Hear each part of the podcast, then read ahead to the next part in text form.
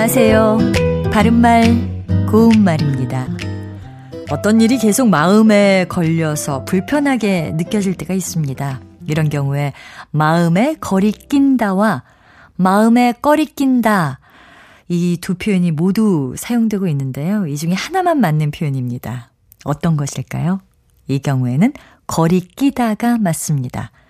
꺼리 끼다는 거리 끼다를 된소리로 잘못 발음해서 나온 표현이기도 하고요. 거리 끼다를 뜻하는 일부 지역의 방언이기도 합니다.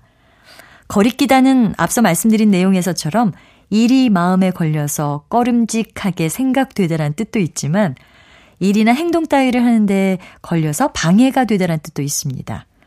어, 그는 일이 서툴러서 도움이 되기는커녕 우리가 일하는데 거리끼고 있다 이렇게 말할 수 있겠지요. 거리끼다를 꺼리끼다로 잘못 발음하는 것처럼 이 말의 명사형인 거리낌도 꺼리낌으로 알고 계신 분들이 있을 것 같은데요. 된소리가 아닌 예사소리를 쓰는 거리낌이 맞는 표현입니다.